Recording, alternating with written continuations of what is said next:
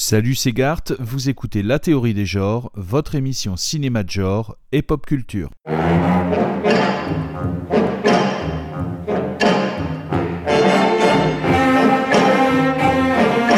La théorie des genres, épisode 5. Aujourd'hui, il est minuit, l'heure des sorcières.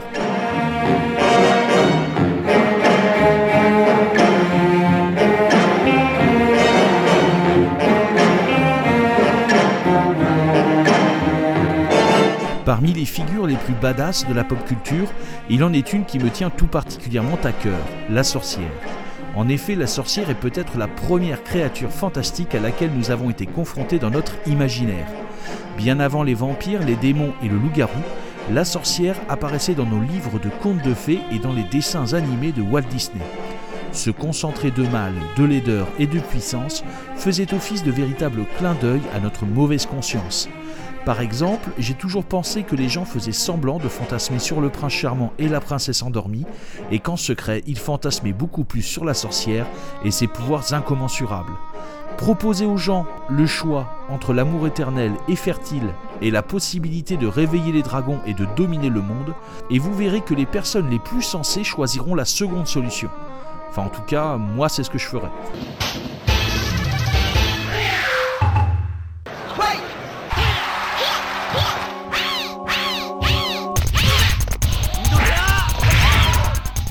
C'est ainsi que lorsque j'étais adolescent, en pleine époque des bornes d'arcade et des jeux vidéo imitant Street Fighter, l'un de mes personnages de jeux vidéo préférés était le personnage de la sorcière Otane dans le jeu Power Instinct.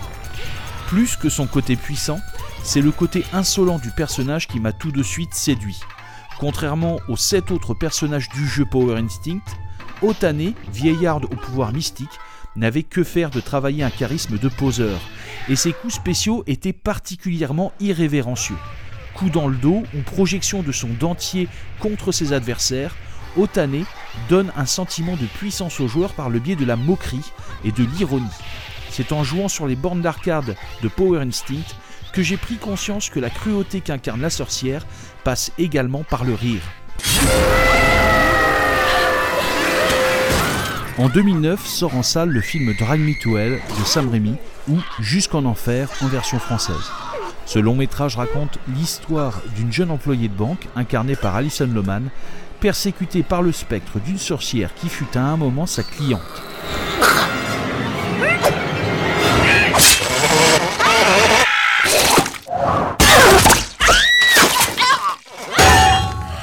Dans ce film, Sam Raimi développe un traitement de la sorcière qu'il avait déjà amorcé dans Evil Dead. Ici, la sorcière est vieille, laide, grimaçante, hystérique et particulièrement cruelle. Imaginez Tati Daniel sous acide en train de vous botter le cul, et vous aurez une image assez proche de la sorcière selon Sam Raimi. Les sévices que fait subir la sorcière à sa victime relèvent tout autant de l'horreur que du cartoon, et la souffrance éprouvée par le personnage incarné par Alison Loman finit par faire rire autant qu'elle fait peur. Pour Sam Raimi, la sorcière est une furie au visage grimaçant, dont l'apparition à l'écran n'a absolument rien de suggéré ou de subtil. Bruyante et omniprésente, la sorcière semble vouloir saturer le film par sa présence, comme pour en chasser l'héroïne et sa jeunesse arrogante.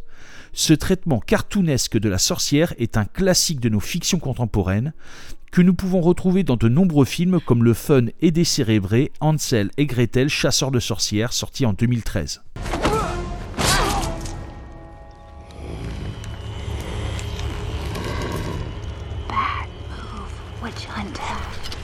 Pourtant, disons-le tout de suite, cette évocation de la sorcière n'est pas du goût de tout le monde. Car si pour moi les sorcières sont un concentré plutôt réjouissant d'aigreur et de cruauté, s'opposant à d'agaçants héros au physique de premier de la classe, pour d'autres, celles-ci ne font que banaliser certains stéréotypes sexistes existant depuis des siècles. La sorcière correspondrait alors à une vision négative de la femme, cultivée par des siècles de persécution. En tant que spectateur, je vis ce discours comme un véritable paradoxe, tant j'ai l'impression que dans les récits populaires, c'est plutôt la sorcière qui se venge et nous envoie au bûcher régulièrement. Bien avant nos contes de fées et nos films d'horreur, Les sorcières étaient une réalité pour les sociétés antiques. On pense par exemple aux sorcières de Thessalie de l'ancienne Grèce, dont les arts magiques étaient particulièrement réputés. À cette époque, l'évocation de la sorcière ne revêt pas forcément un aspect négatif. La peur des sorcières naîtra beaucoup plus tard, avec la christianisation de l'Europe au début du Moyen Âge.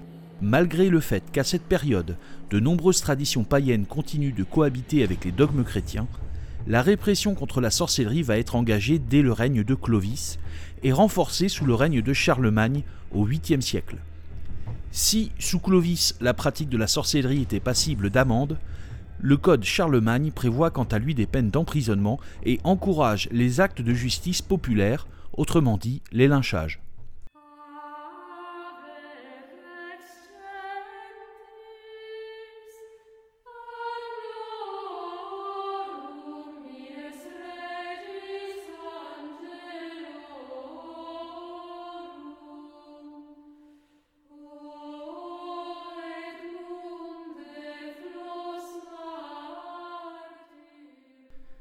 Le pouvoir chrétien va alors prendre en main la chasse aux sorciers à partir du XIVe siècle.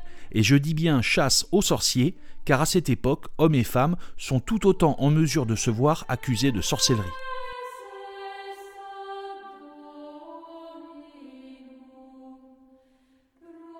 Mais un siècle plus tard, soit au XVe, de nombreuses personnes séniles commencent à se voir accusées de proférer les paroles du démon, Parmi ces personnes se trouve une majorité de femmes dont l'espérance de vie était plus élevée que celle des hommes.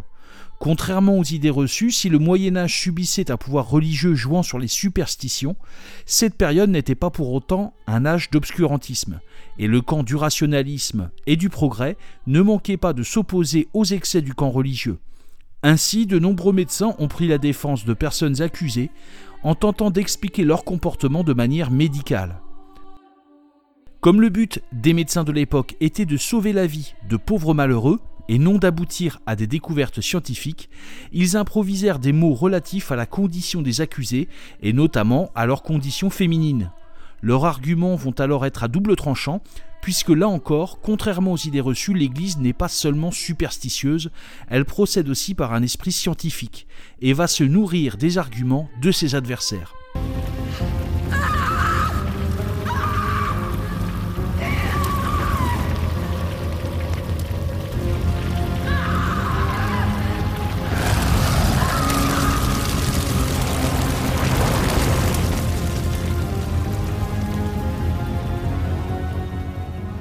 C'est ainsi que l'Église va rassembler de nombreux écrits médicaux antiques, en langue grecque ou romaine, faisant une description négative de l'anatomie féminine.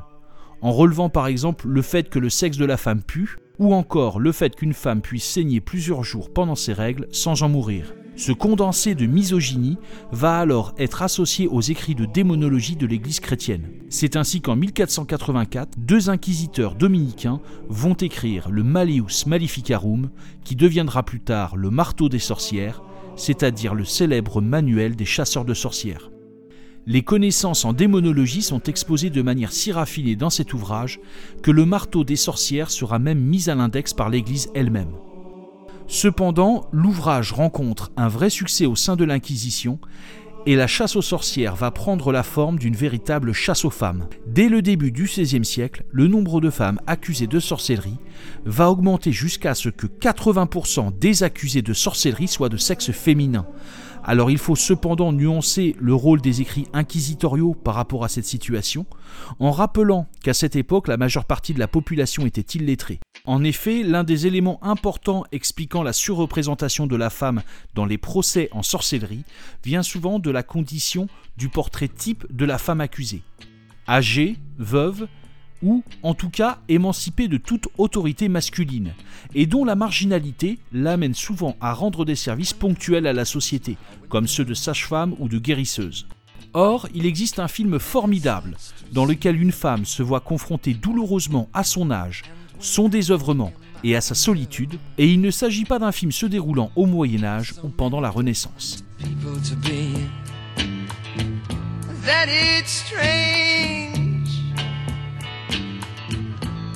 strange. You got to pick up every stitch. You got to pick up every stitch. You got to pick up every stitch. Mm -hmm. Must be the season of the wind.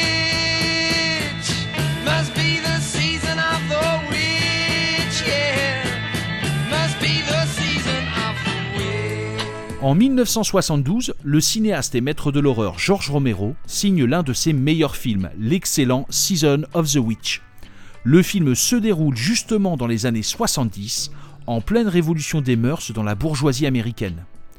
C'est à la jeunesse de cette société que se confronte la quinquagénaire John Mitchell, l'héroïne du film. Son mari constamment parti en voyage d'affaires, John se sent délaissé et s'ennuie. Elle, la femme bourgeoise et éduquée, dont les simples passe-temps se limitent à des discussions de salon et des commérages futiles en compagnie de ses amis que l'on devine dans la même situation. John va alors se mettre à jalouser la beauté et la jeunesse de sa fille étudiante, mais aussi la relation amoureuse et libre que celle-ci entretient avec son professeur d'université.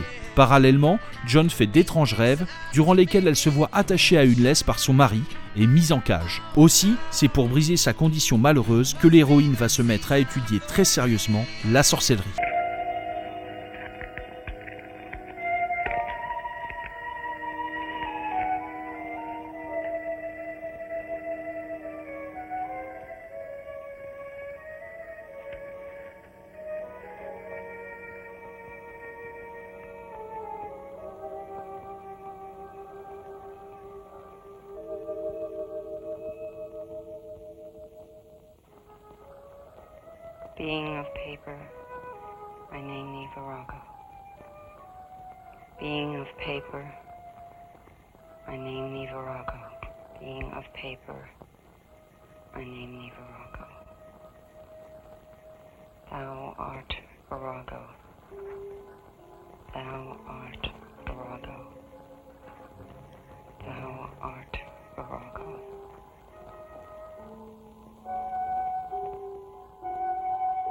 Tout le sel du film Season of the Witch repose sur les parallèles qu'établit Georges Romero entre le mythe de la sorcière au Moyen Âge et la société bourgeoise de l'Amérique des années 70. La figure de la veuve rurale est remplacée par la femme au foyer dans la fleur de l'âge. Les stéréotypes négatifs de la femme véhiculés par l'Église médiévale sont ici remplacés par les propos du psychanalyste de John, renvoyant une mauvaise image d'elle-même à l'héroïne, mais cette fois-ci par le biais de stéréotypes freudiens. Le mystérieux grimoire rédigé à la main est remplacé par un livre commercialisé dans une librairie bohème, etc.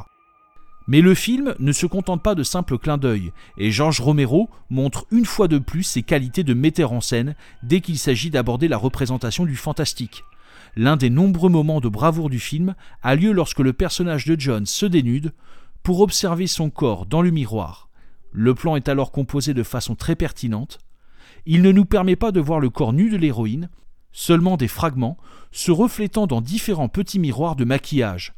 Parmi ces miroirs, l'un d'entre eux est légèrement incliné vers le haut et ne reflète pas le corps de John, mais le bleu de la peinture du plafond. Il faut savoir qu'au Moyen Âge et à la Renaissance, pour confondre une sorcière, on dénudait la présumée coupable pour y trouver une tache sur son corps témoignant de l'emprise du diable. Une fois cette tache trouvée, on la piquait avec une aiguille, et si la femme ne sentait rien, on la déclarait coupable. Ainsi, ce reflet bleu, qui marque en quelque sorte le corps de John, n'a absolument rien d'anodin. La mise en scène est ainsi truffée de détails, tous plus inventifs les uns que les autres, dans l'art de faire ressurgir nos plus anciennes superstitions dans le quotidien américain des années 70.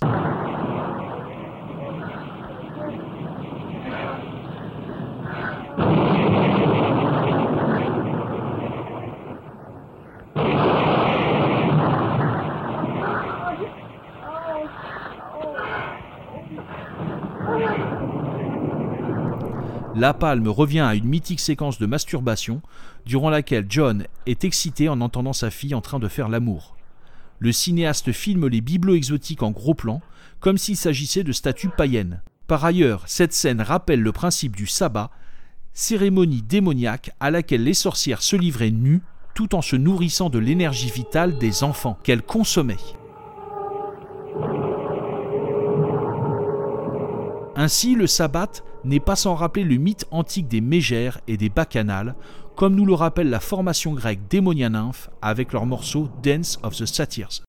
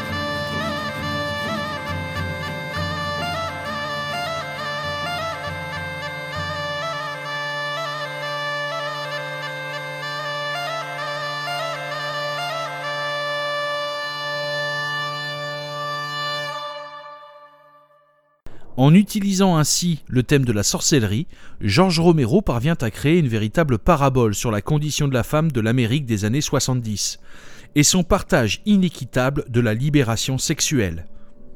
Mais selon moi, le film va bien au-delà et se permet un véritable discours sur la contre-culture née à la même époque. En effet, si le personnage de John se sent enfermé dans son foyer, la solitude qu'elle y vit sera paradoxalement un véritable espace de liberté dans lequel elle pourra se livrer à ses fantasmes sexuels et mystiques. Car après tout, qu'est-ce qu'une contre-culture ou un underground, si ce n'est l'esthétisation et l'idéalisation de sa propre marginalité?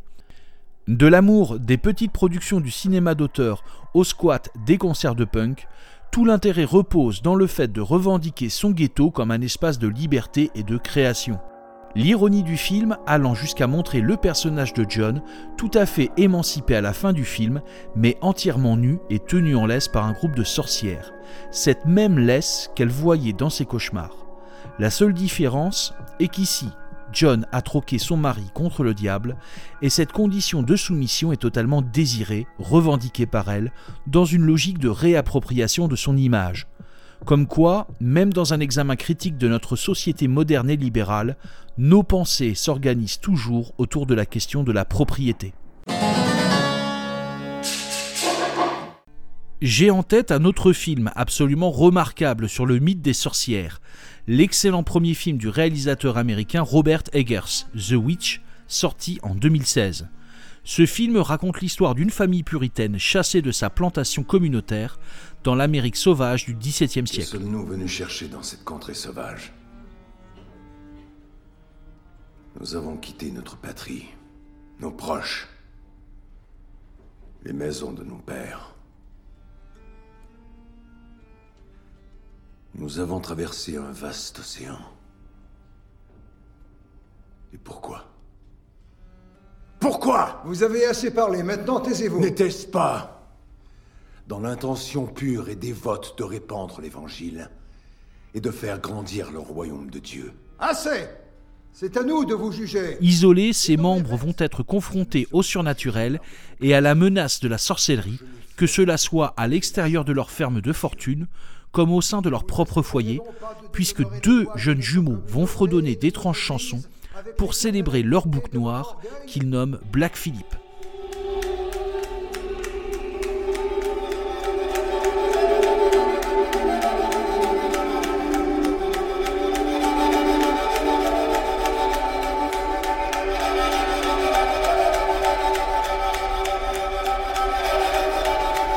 Jonché des faits réalistes, mettant en valeur le travail de reconstitution historique sérieux entrepris par le cinéaste, The Witch semble au début emprunter la même voie que le film de George Romero, et qui consiste à révéler le fantastique en confrontant ces personnages à leur quotidien et à leurs conditions sociales. Ainsi, le fantastique peut être par exemple évoqué par la superstition et le puritanisme transparaissant dans certains dialogues, qu'elle aime. Bonjour, père. Ils dorment tous encore. Sauf mère. Il est difficile de se lever quand le jour est gris. Le diable sait comment sceller nos yeux. ou peut être suggéré par le mystère de la nature sauvage de l'Amérique coloniale.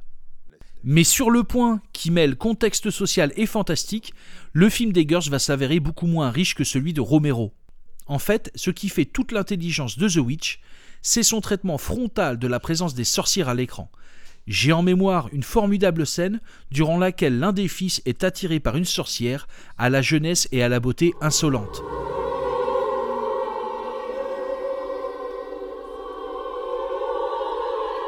Sensuellement, elle embrasse l'adolescent sur la bouche, puis violemment agrippe sa tête avec sa main.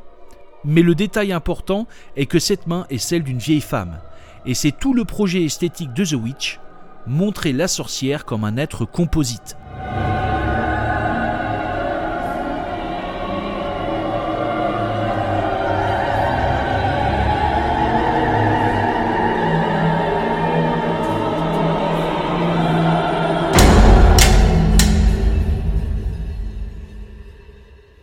À ce titre, la fin du film est tout simplement magistrale. La fille aînée de la famille, pour survivre, signe un pacte avec le diable, incarné par le bouc noir, Black Phillip. Vois-tu un livre posé devant toi?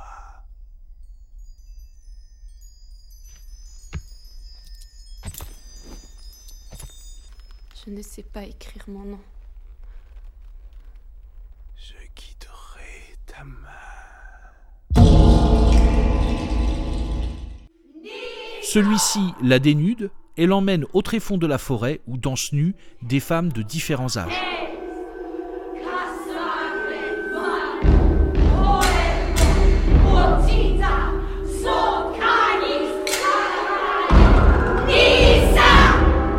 Autour du feu, les corps s'élèvent, faisant référence à la croyance puritaine selon laquelle le corps des sorcières était plus léger que l'air. En effet, au XVIe et XVIIe siècle, dans le nord de l'Europe, Quand une femme était accusée de sorcellerie, on la jetait à l'eau. Si elle flottait, elle était coupable, et si elle coulait, elle était innocente, mais morte.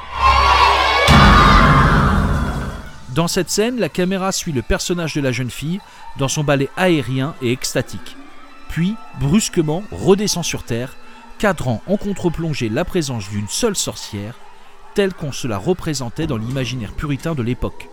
La vision du sabbat donnée par Eggers peut être vue comme la métaphore de la construction d'un mythe, mais surtout comme la métaphore de la complexité du mythe. Tout d'abord parce que la scène nous montre comment plusieurs femmes, à différents âges, vont communier pour ne former plus qu'une seule et même femme imaginaire. Ensuite, parce que contrairement aux apparences, le sabbat n'est pas exclusivement féminin.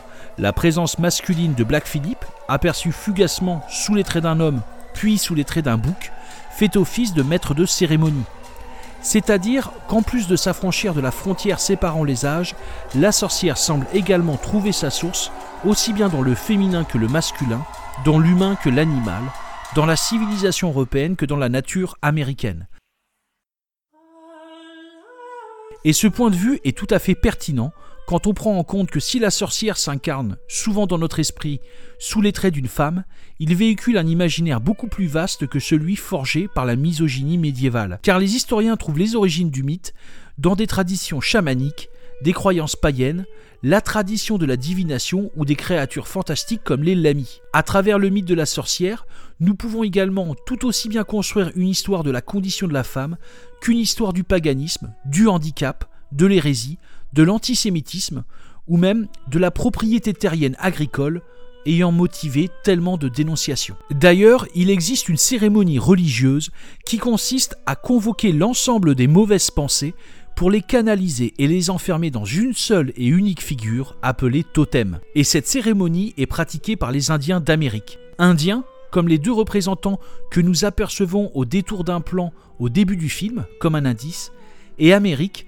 dont le cinéaste ne cesse de nous rappeler, non sans une certaine ironie, qu'on la nommait à l'époque Nouvelle-Angleterre.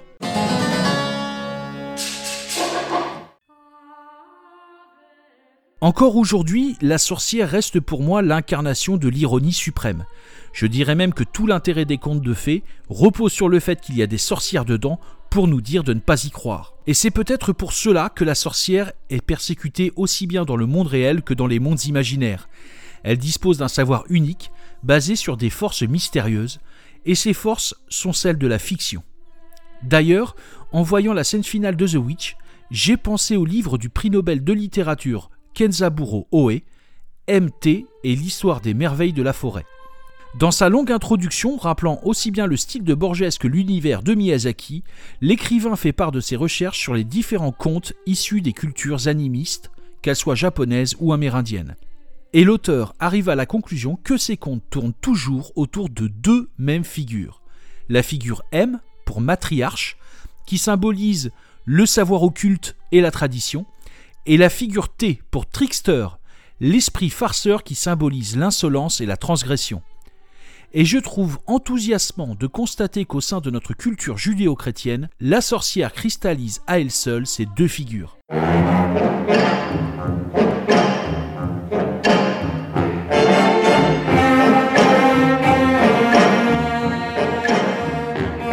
C'était la théorie des genres, épisode 5. Un remerciement tout spécial à la chaîne YouTube Ravage Blog et au blog La Malle de Manji.